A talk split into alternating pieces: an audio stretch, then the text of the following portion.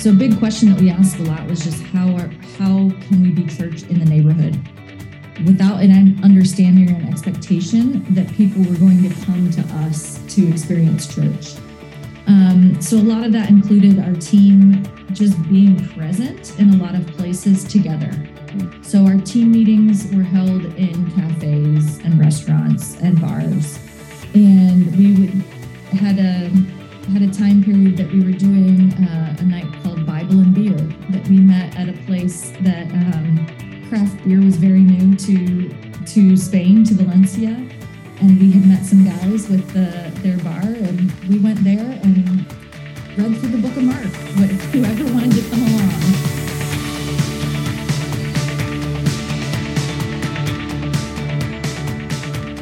Hey, welcome everybody to another episode of the Communitas podcast.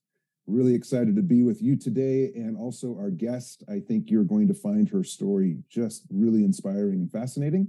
We are on Zoom today with our guest coming from Spain and someone who's been with the organization a long time, Amy Rubio Swacina. Amy, so good to have you with us, and what Thanks. a joy it is to work alongside you. How, are things in Spain today? Oh, they're pretty good.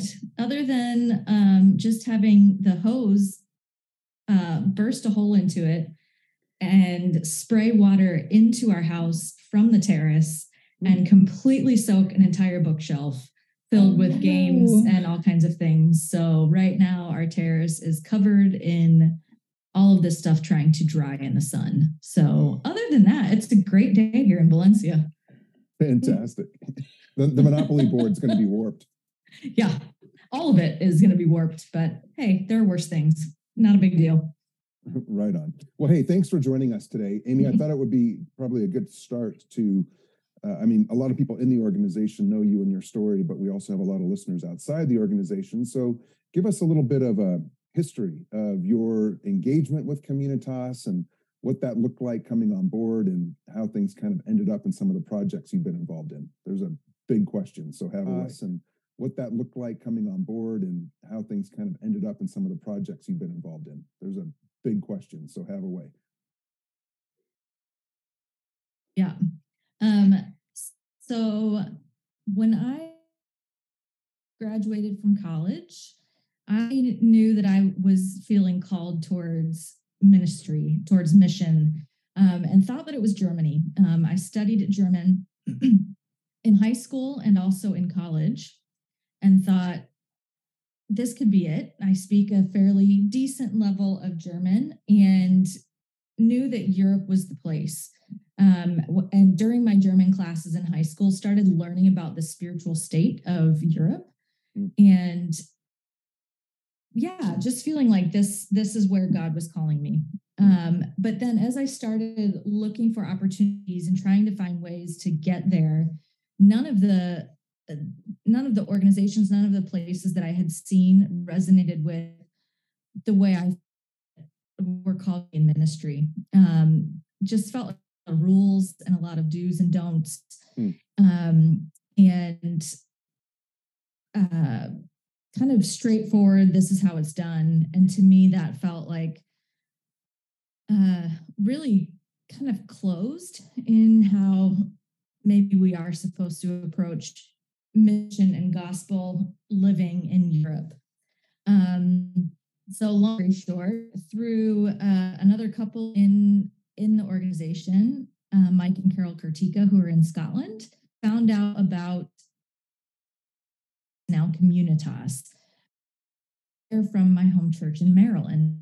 Um, and they're back, uh, I think, raising funds or something like that in Maryland. And I was living in Michigan, and my mom calls me. It's like, you know, the Kurtikas are in Scotland. That's Europe. Maybe you should check out their organization. Mm. So, having a look on the website, I saw the values and it just grabbed my heart and was like, yes, I think this is it. Um, and after the the application and interview process, just knew these are my people. Um, but there were no opportunities in Germany. So then decided to continue moving forward and see what might be. Um, and a door opened for Madrid. So I moved to understanding of mission. Um, yeah, of felt calling me on to be a part of planting a new church.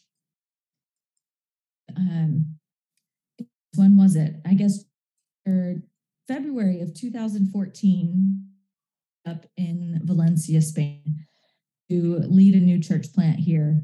Um, felt really that God was asking me and a team to come church for people who have never been a part of a church before, who have known Jesus and maybe necessarily wouldn't enter a quote unquote traditional normal church. Um, and to be focused in a so came here with a team of six of us, and that's what I'm doing here last nine years now. Um, and the team has shrunk, um, but we we continue on. So that's kind of the the short of the whole story. Yeah, the abbreviated wow. version, if you will. You said that as you were considering a call into mission, you were recognizing the spiritual state of Europe. Mm. Explain mm. explain the spiritual state of Europe from your perspective. Yeah.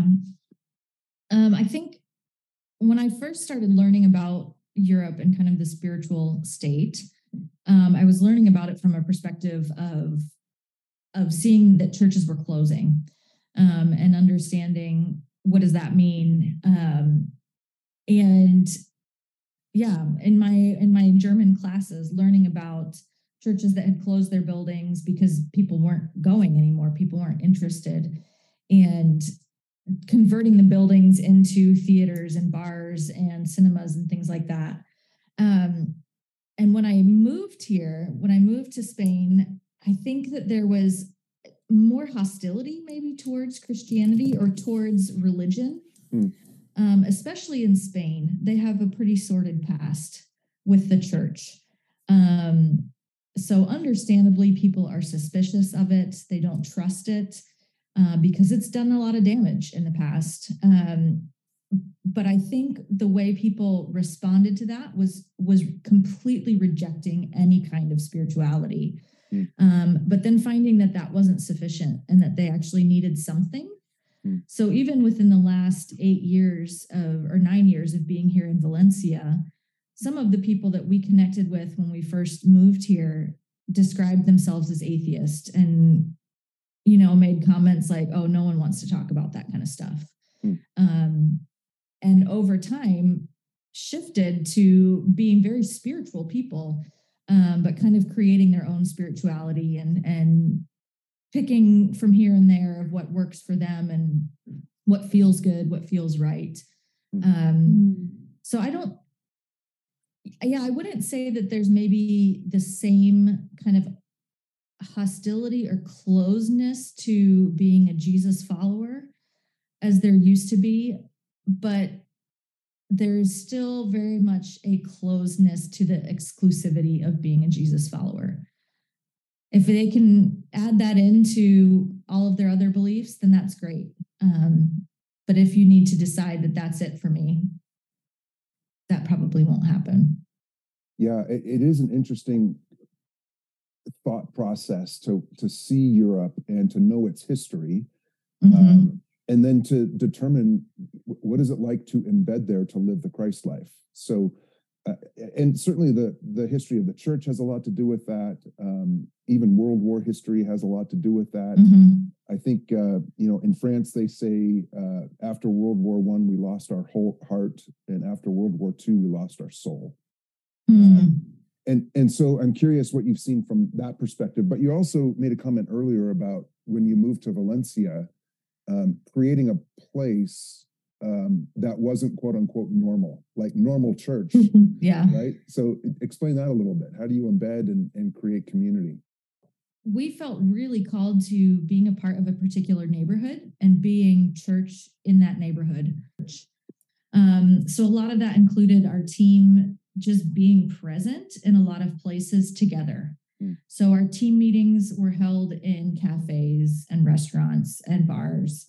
And we would had a had a time period that we were doing uh, a night called Bible and Beer that we met at a place that um, craft beer was very new to to Spain to Valencia, and we had met some guys with the their bar, and we went there and read through the Book of Mark with whoever wanted to come along. I love Um, yeah, so we've spent a lot of time just investing in our neighborhood and trying to get to know people there. So we've done, we've experimented with so many different things. We've taken um, ceramics classes together. We have held different events in galleries and cafes.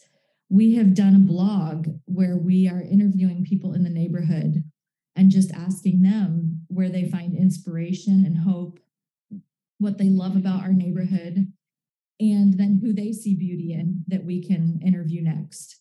And our kind of the the idea behind it was that we wanted to chase beauty through the neighborhood.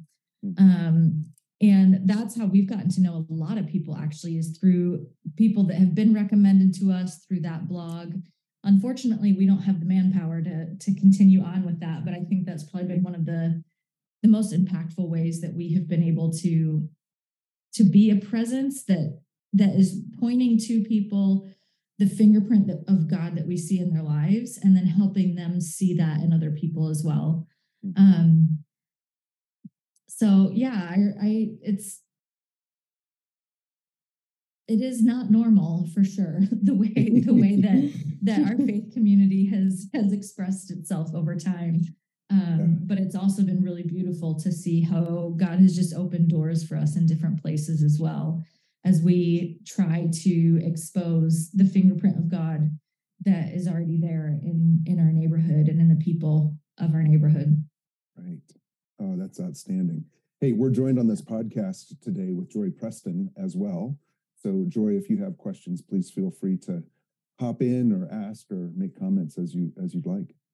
Yeah, I think that is just such a beautiful description, Amy. And I'm curious, what drew you to the arts, or how did I mean, I'm hearing a thread of a lot of the expression of arts in what you're doing. How did that come to be? Yeah. Um, so when I first joined um, my team in Madrid, one of the things that drew me is that it was a very creative team. My team leader was an actor. Um, I had a couple of teammates who were painters. I'm a dancer. I've danced since I was very young. Um, so felt very drawn to being able to use the artistic creative gifts that I felt I had have um, to be able to for that to be a part of mission, for that to be a part Mm. of how we express kingdom and the body of Christ. Um, so that has always just been really important for me. Um, so Mhm. coming to Valencia, that was a huge um, dry kind of driving value of ours is creativity. Um, and a number of our teammates that came are also creatives and artists, writers and painters, and um, a dancer. Um, Mm. so that has been how we've been drawn to kind of looking for beauty and creative ways of expressing who we are as a church and as a community.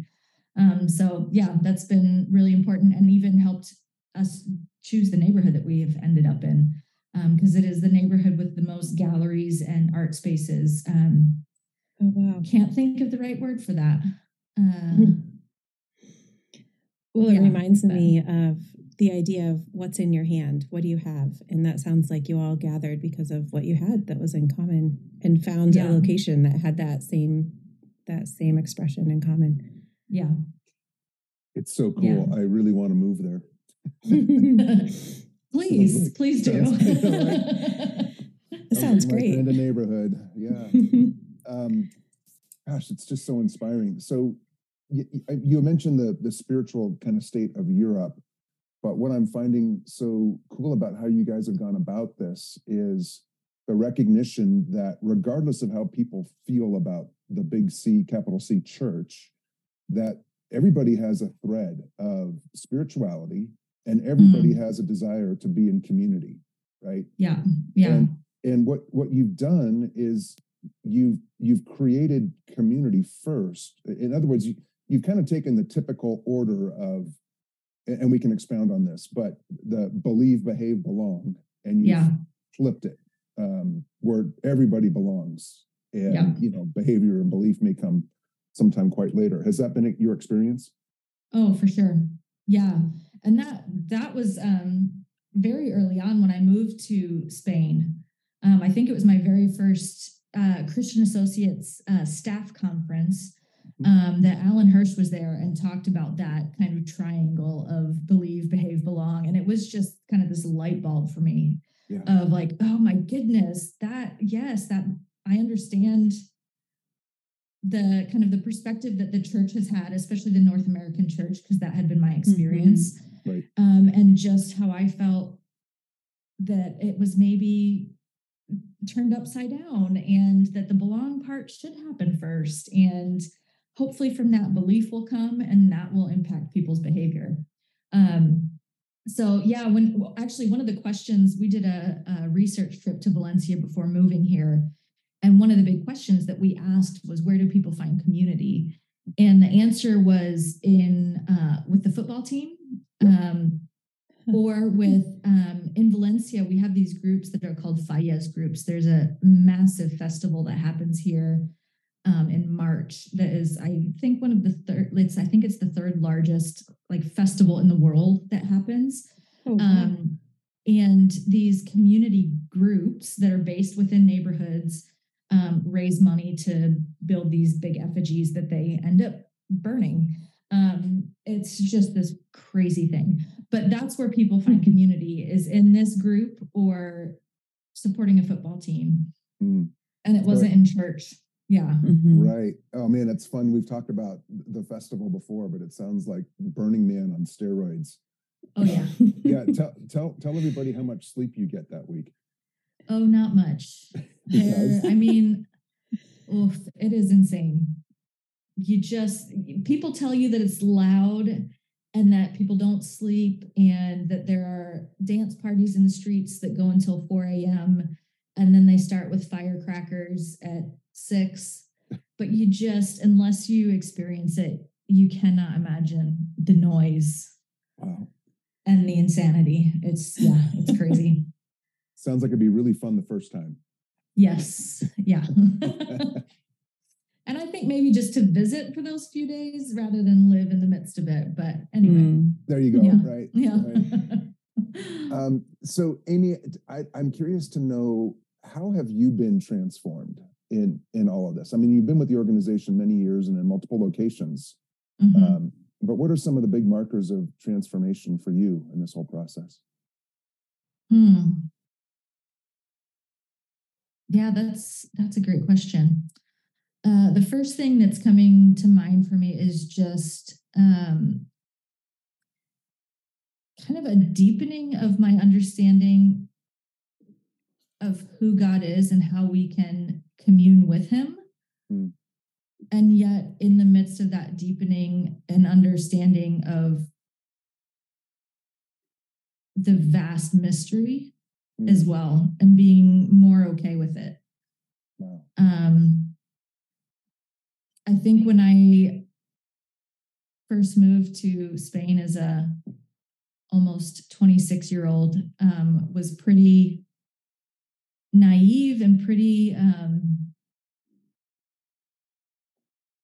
black and white, maybe in my thinking and understanding of of who God is and what it means to follow Him. Mhm. Um, and yeah, in my understanding of church, I mean, I there's been so much that has transformed within me Mm. um in and how yeah and just how i'm able to be with god um and help to facilitate that for other people too um i don't know if i'm putting enough words to that but No, yeah actually, just a, a broadening and a deepening i think Mm. I, I think the lack of words actually says a lot, and even even some of the pauses and spaces, right? I mean, it leads us Mhm. into that that pondering kind of place. So, yeah so I'm curious about it though, because I mean, some of that is um, cultural, some of it is geographical, certainly. Mhm. Um, some of it's probably just you know internal processing but but what kinds of are, are, there any authors or books or things you've read that have affirmed that in you especially toward kind of more of the the mystery in a sense yeah um i mean i think i'm pretty fortunate in in where i live and just um saint teresa of avila mm. i've been to avila a number of times mm. um just some of the christian mystics that come from this country, my country yeah. that I live in. Um, and even an understanding of different aspects of Catholicism and some of the the more contemplative practices that have come out of Catholicism. I think mm-hmm. that has mm-hmm. has had some impact on me. Um, you know, I I grew up in a in a place and maybe a time as well that as an evangelical Christian, like Catholics were not Christians and there was nothing good that came from Catholicism. Right. So right. Um, mm-hmm. that was kind of a breaking down for me of, huh, interesting. There are actually some really beautiful redemptive things that have come from the Catholic Church. Mm-hmm. Um, so yeah, that has been some Henry Nouwen. I love Henry Nouwen. Yes. Um,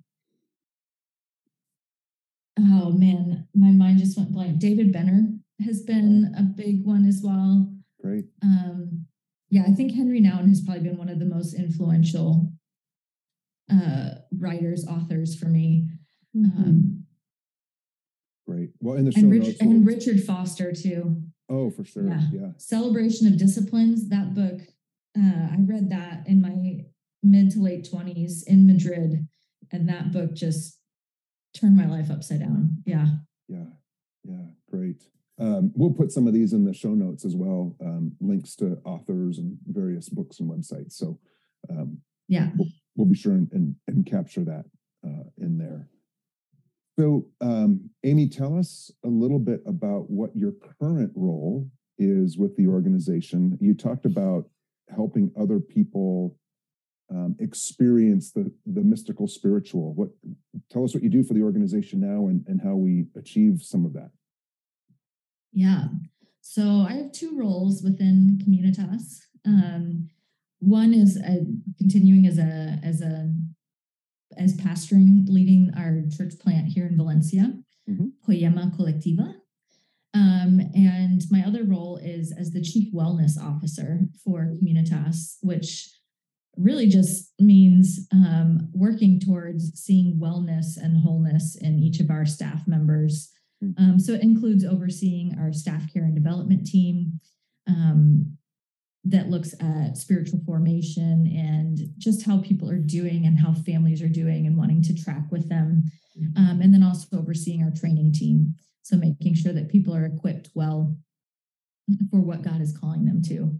Um, and just serving our staff as best as best as I can with the teams that that I work with. And um, yeah, for me, I feel like I would not be where I am today without those things in my life and the way that different people within Communitas in the past have built into me and cared for me um, and have trained me and pushed me forward. My my team leader Troy in Madrid gosh, without him, I would not be where I am. And he was so much about developing young leaders. And so the training that I received from him and the development from him, leader development, um, has led me to where I am. And I think the longevity of still being in Europe 17 years later and uh, looking towards the next 10 years and what that could be. Um, hmm. but yeah, I want I want that for for all of our our staff, all of our missionaries to to be in a place of wholeness and health and well-being. Mm. Yeah, boy, for sure. I hear that passion in your voice for mentorship and coaching and mm-hmm. car- carrying others on. Can you tell us about um, studying spiritual direction? What has that path been for you? Yeah, so it was really interesting because right before stepping into the role of uh, chief wellness officer, I had been kind of contemplating taking some time to to just kind of uh, study or learn or grow or And I wasn't really sure what that was going to be. Spiritual direction had been drawing me for a while. Mm-hmm. Um, as I've been meeting with the spiritual director for, for a number of years. Um, but coaching and spiritual formation and things like that.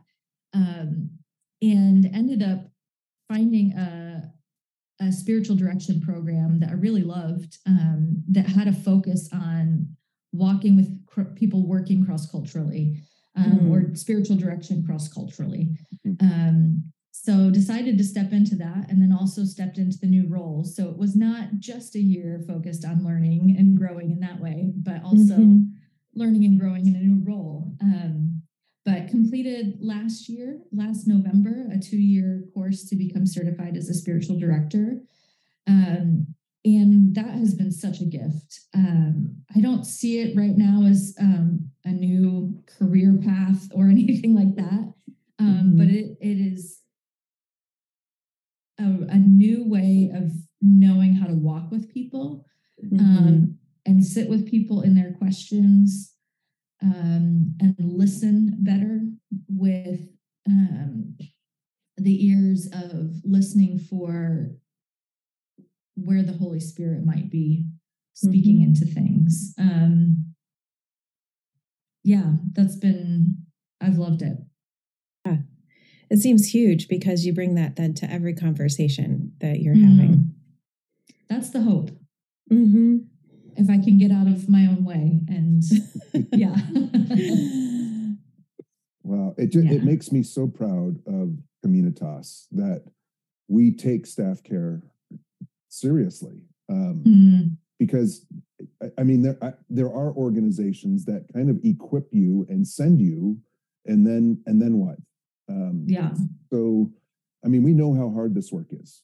Uh, mm-hmm. We've been doing mm-hmm. it for a long time, and especially cross culturally it can be hard and slow and lonely. Um, mm. So yeah, mm. speak to that a little bit and how how we try to keep a sense of togetherness and unity when people can feel awfully lonely in the in the field. Yeah, that's uh, that is hard. There are a lot of people I think that feel pretty isolated in what they're doing, and it is so easy to forget that you're not alone. Mm-hmm. Um, I don't know if I said that the right way. Yeah. Um, it's hard to remember that you're not alone. It's, mm-hmm. you feel like, oh my goodness, I'm the only one doing this. And I don't see any fruit because mm-hmm. Europe is such a dry, hard land. Um, and what am I doing? And I think it's really easy to question um, purpose and identity mm-hmm. in this kind of work. Um, and yeah, without people walking with you through that, it's you just can't. Um, I think one of the the things for me um, as someone on the field, and also I think I've seen as as someone who helps facilitate soul care retreats, mm-hmm. I've seen how it's impacted people. Um, that that for me i think is one of the best things that we do in a in a staff care and development area.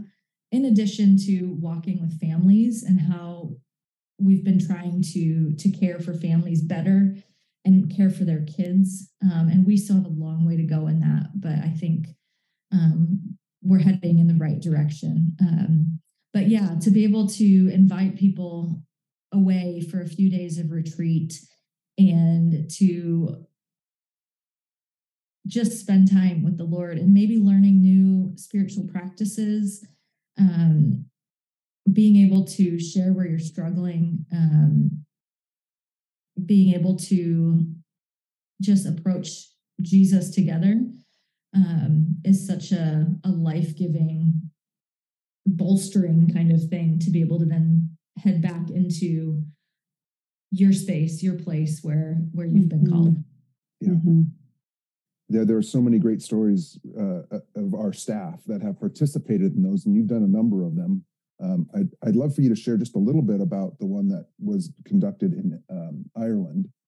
And I mean, you've already mentioned some of the aspects of what happens there, but give people kind of a glimpse because one, it's location and and two it's experience and three it's rest and quiet so yeah yeah yeah the so last september october 2022 um, we did our first in-person soul care retreat since covid um, in northern ireland in just this incredibly beautiful location. And the two years prior, our soul care retreats had been online via Zoom um, and had focused a lot on what we were all experiencing, on letting go and grieving and what it means when we can't control the things that we thought we could, and just all these kind of hard, heavier things and lament. Um, and we just felt like we need to just focus on overall well-being and what can we mm. do that will be life-giving and building into resilience um, so that was that was kind of our focus and we talked about resilience and we talked about what kind of things are life-giving for us and how can we uh, write a rule of life which is uh, something that would that comes from the Catholic Church um, yep. or from Benedict, Benedict, Benedict, right? Yeah. Um, and just uh, which I still sometimes have issues with that name, Rule of Life. Um, but it's just this beautiful way of looking at what are the things that are life giving for me and that are connecting me to God. And now, how can I be intentional about making sure that those things are in my daily, weekly, monthly, yearly practices? Mm-hmm. Um, so that's what we did and we spent time in nature and we went for walks and we had um, one of our counselors there who was open to meeting with people and talking through some stuff that if anyone needed to talk through some stuff. Um, so it was it was just a really beautiful time and a couple of people had talked about how isolated they had felt and how lonely and just what a gift it was to connect with other people on our staff. Um, and some of them had joined the organization since COVID and had never met any of our other staff in person. So anytime that we can be together in person and and be walking in some of those spiritual practices, I think is a huge win. Well, thank you. Thank you for sharing that. I really do encourage that for everyone. Uh, inside, outside the organization doesn't matter, but uh, those kinds yeah. of spaces are, are sacred and, and really important. Yeah. Mm-hmm. Um, Amy, if you don't mind, now I know that you you found your life partner and within the last few years, which has been a great celebration. But for a lot of those years, you were a young single woman as yeah. a missionary in Europe. What what mm-hmm. advice would you give young women today that are coming out of college and saying, "Hey, I think this is this is my life"? What would what would you how would you encourage them? How would you warn them? What would you say? mm, yes do it. Um, yeah. Um, it is not easy uh, for a lot of reasons. Uh, I had a really hard time when I felt God calling me to Valencia and just was like, seriously, Lord, you want me to do this again, start over again by myself mm. again. And seeing i mean it can be really challenging knowing that a lot of people it's it's hard for everyone to leave your home country to leave your home culture family um, but i think it's nice when you have a, a partner or a family to go with you um, and can be pretty challenging uh, when you're on your own and it has certainly helped me under open maybe or my perspective of what family is and what it is maybe meant to be. Hmm. Um, and feeling like over the last, um, I just got married a year and a half ago um, and met my husband about a year and a half before that. So started dating him when I was um, 39. Um, so up until then, kind of doing this all on my on my own and making family and who is going to be family to me um, so i think that's that can be a challenge but also i think it's a good challenge um, for people who are single and also for families and couples.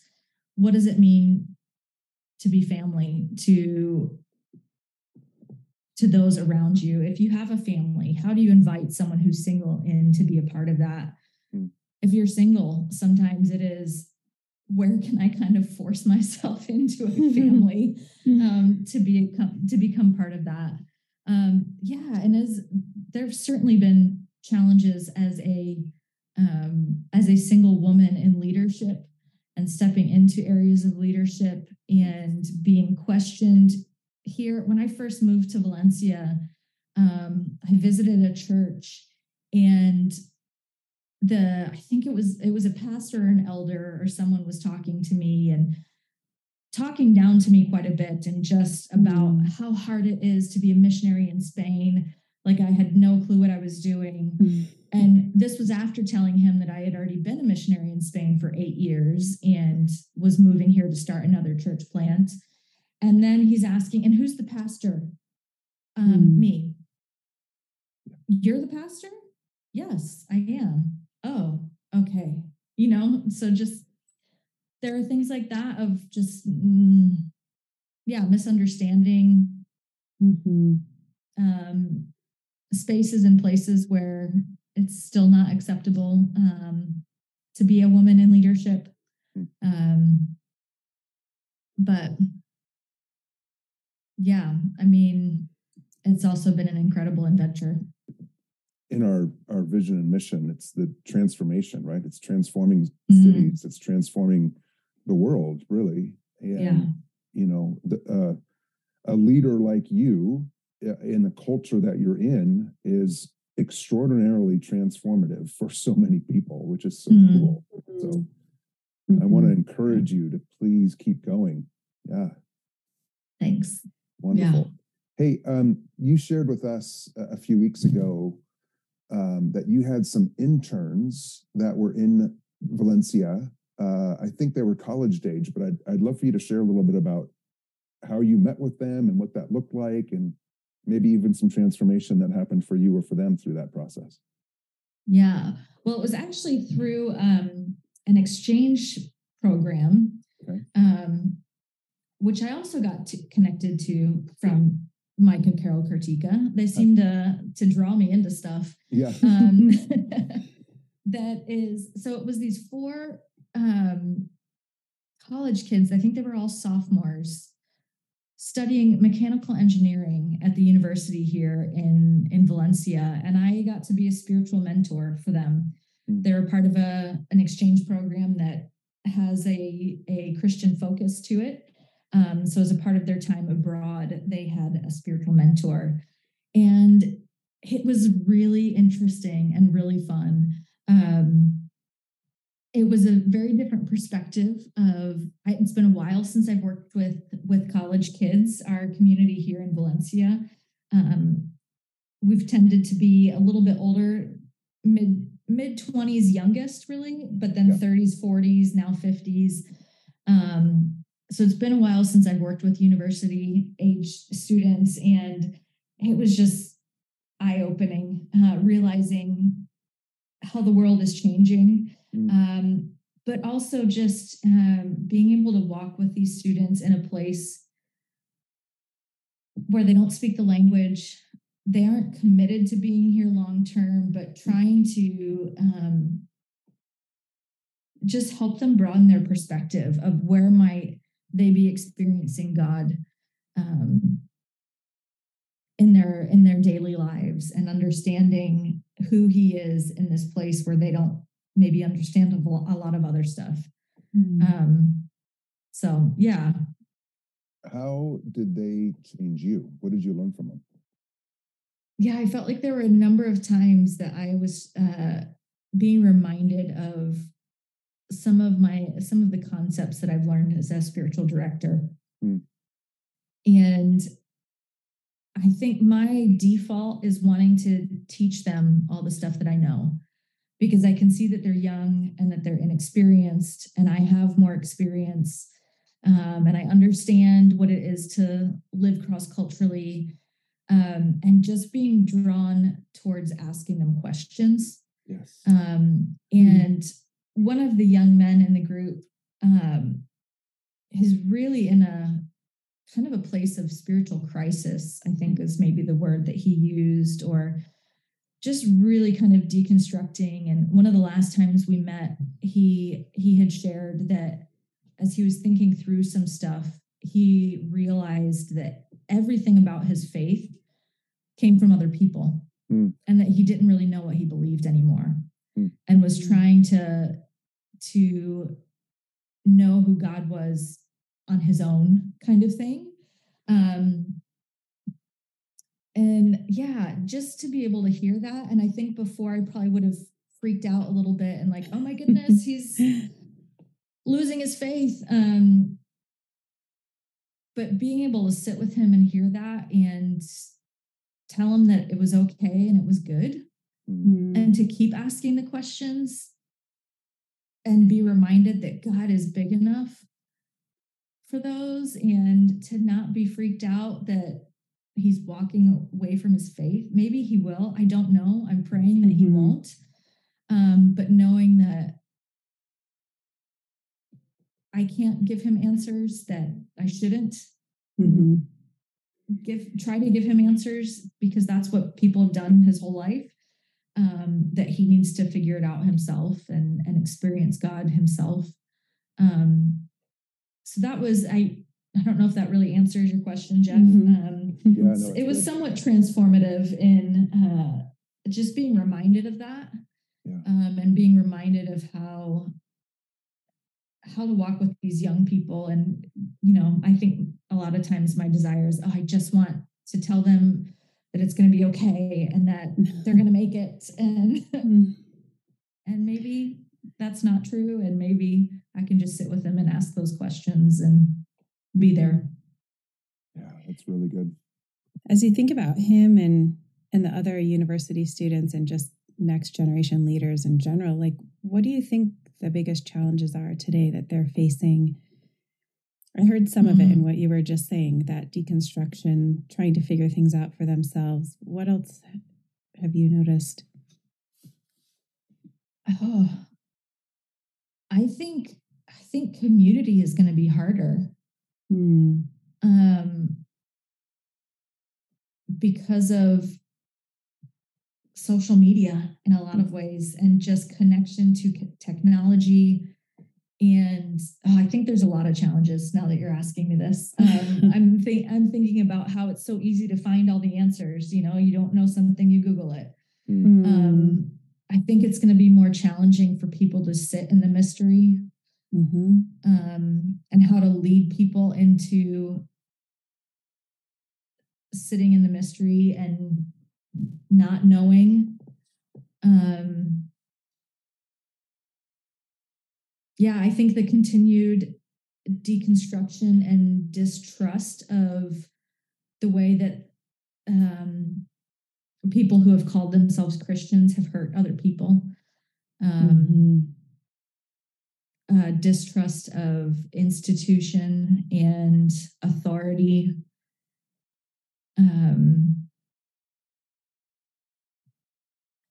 I think a, a lack of willingness to do hard things and sacrifice and submit. Um, yeah, mm. instant gratification. I mean, the list goes on. There are a lot of yeah. challenges.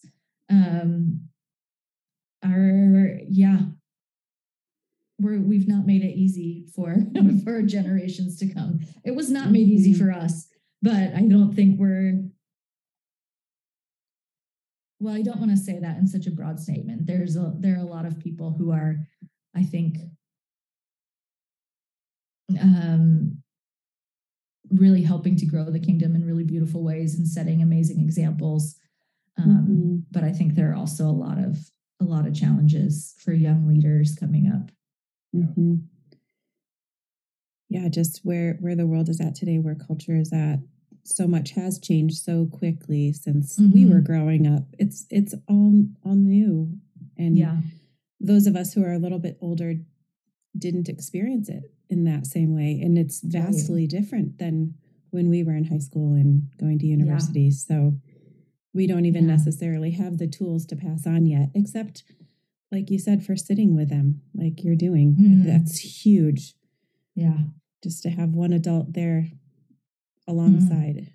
Hmm. Yeah, I thought it, I want to echo that too. That is so important. You know, I, I think growing up in the generation I grew up in, we were so focused on the how be, because the how was more complicated, right? So you want to learn about an era of history, and today you type it in Google and you have an answer in, in a second. I mean, there's instant gratification, right?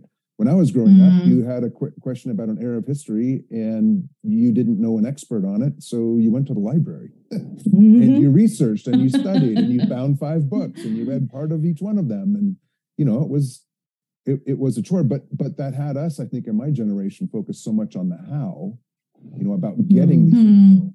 Um, Mhm. in one sense, I think this instant gratification or, or instant knowledge, of course, depending on how much you can trust the source on the internet, interweb, um, it, it it it can have the potential of leaving more room for the experiential, for the why instead of the how. So I'm hoping that Mm. We can help shepherd that. Mm. Well, Amy, I we, I know that we're coming up against time. Um, such a great conversation. Uh, I do I do want to acknowledge Troy, uh, and hopefully Troy Yeah. Will, he'll be a he'll be a future podcast guest because I hope so. he has touched so many lives. As he has touched yours, he's touched mine too. Yeah. Um, gosh, what a what an influence and inspiration uh, he has been for all of us. So If you could have him on just to make him laugh and for people to hear his laugh, it would be worth it. nice. Okay, challenge. That's There's a the goal. challenge. I love it. Amy, are there Yeah. any uh, questions we haven't asked you or anything you want to share with us?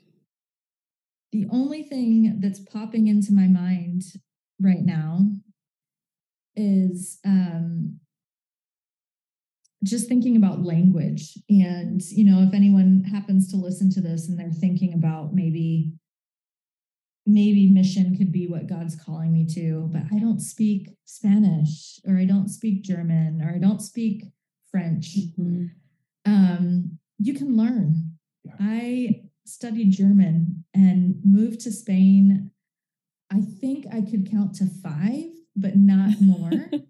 and, you know, I knew the only words that we would ever use in the US that are Spanish taco, burrito, Cerveza. hola, adios. And that was it. Um, and now I'm married to a man that doesn't speak English. Mm. Um, and we, our church is all in Spanish. And yes, I still make a lot of mistakes and still struggle. Um, but go for it, pursue it. Mm. You can learn a language. Yeah. Boy, thank you for saying that. I think Yeah, it's so critical. you know. Awesome. Uh, you have been listening to the Communitas podcast. And if you've enjoyed this episode, we sure do encourage you to share it with a friend. We are available on all the major podcast platforms.